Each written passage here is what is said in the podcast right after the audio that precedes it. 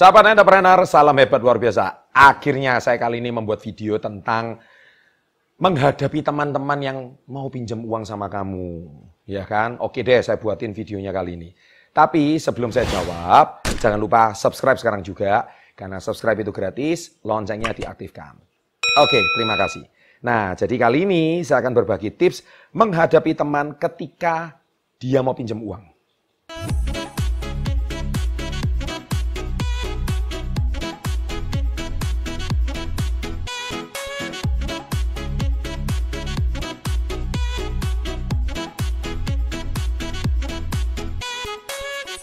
Nah, sekarang gini, ketika Anda nonton video ini, Anda ini tipikal orang yang suka dipinjemin uang atau Anda tipikal orang yang mau pinjam uang?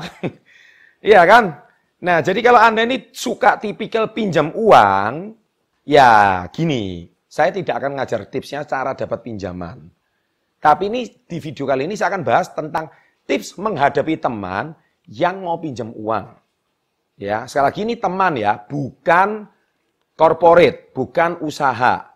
Kalau usaha saya nggak akan bahas cara mendapatkan kredit modal kerja, enggak.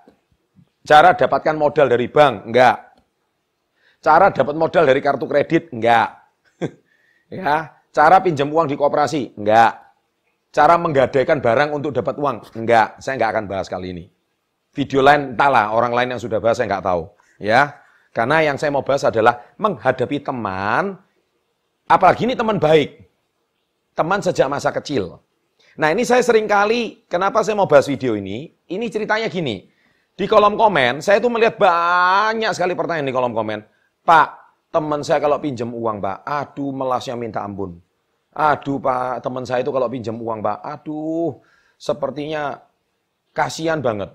Akhirnya Pak, ketika saya pinjamkan, terus dia janji mau balikin satu bulan, Nah alhasil Pak seumur hidup nggak pernah dibalikin. Ayo, yang merasakan seperti itu, kolom komen silakan diisi.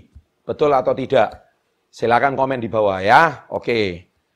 Ya, jadi silakan Anda hari ini sharing.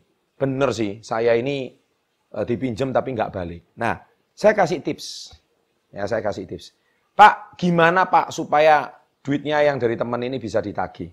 Gini ya, saya jujur sebelum saya menjawab, saya cuma akan menjawab itu dengan satu pertanyaan. Tolong Anda dengar. Ketika teman kamu pinjam uang, kamu kasih semua enggak?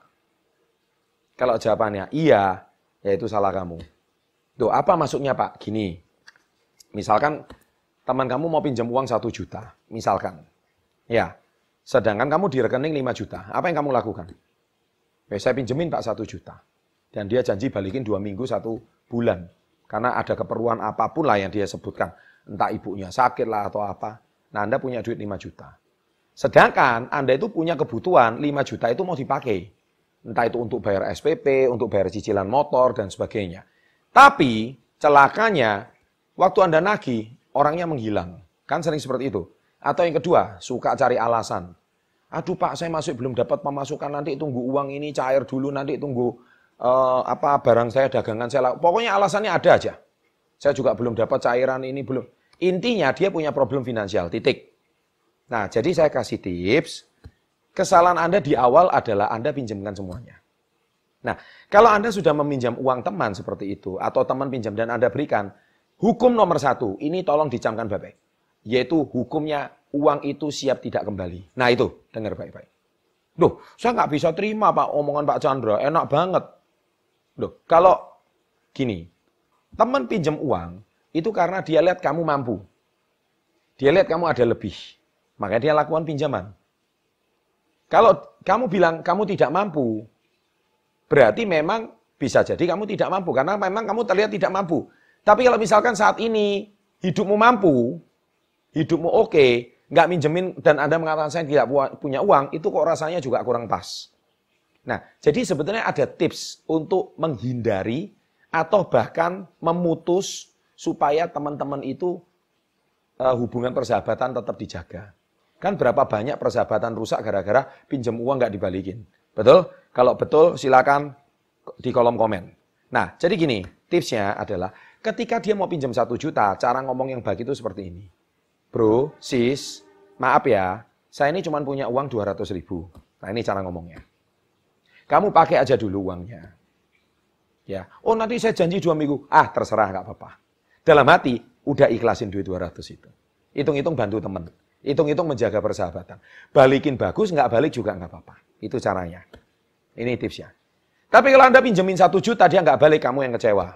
Dia pun juga malu. Nah, ketika Anda pinjemin 200, tuh, bro, tapi kurang 800. Sorry, saya cuma bisa bantu 200. Karena saya juga ada keperluan. Nah, kira-kira dia mau ngomong apa? Lu mau ambil nggak 200 ini? Kalau lu mau ambil silahkan pakai. Kalau enggak ya, saya cuma bisa bantu segini. Kira-kira diambil nggak? Pasti diambil. Yang sisanya kamu usaha sendiri. Aku sebagai teman kamu menghargai persahabatan kita, aku cuma bisa kasih pinjam 200. Ini contoh. Nah, alhasil apa yang terjadi? Alhasil ya dia akan ambil uang itu. Hampir 100% dia akan ambil. Tapi kalau besok, besok-besok dia nggak bisa balikin 200 itu, dan dia mau pinjam lagi, sungkan nggak? Sungkan, kan apa? Yang 200 saja nggak dibalikin. Ngerti maksud saya? Jadi ini namanya karakter. Tapi besok yang sungkan itu dia, bukan kamu. Nah kamunya santai. Dan kamu juga nggak nagih. Ketemu sama dia santai aja. Dia yang gemetaran, dia yang keringat dingin. Betul? Nah ini tips. Jadi jangan pinjamkan 100%. Cukup 20%, 30%. Meskipun kamu punya 5 juta, meskipun dia aduh kasihan gimana pun, hati kamu harus tega. Kalau kamu mengatakan saya tidak ada seperti jadi ulangi tips saya tadi. Ya, demikian tips saya kali ini. Semoga membantu. Lupa kalau yang nggak tips menagih utang gimana? Udah nanti di video yang lain. Ya, jangan lupa subscribe. Kemudian dua video ditonton. Silakan share. Semoga selalu sehat, kaya, dan bahagia. Oke, salam hebat luar biasa.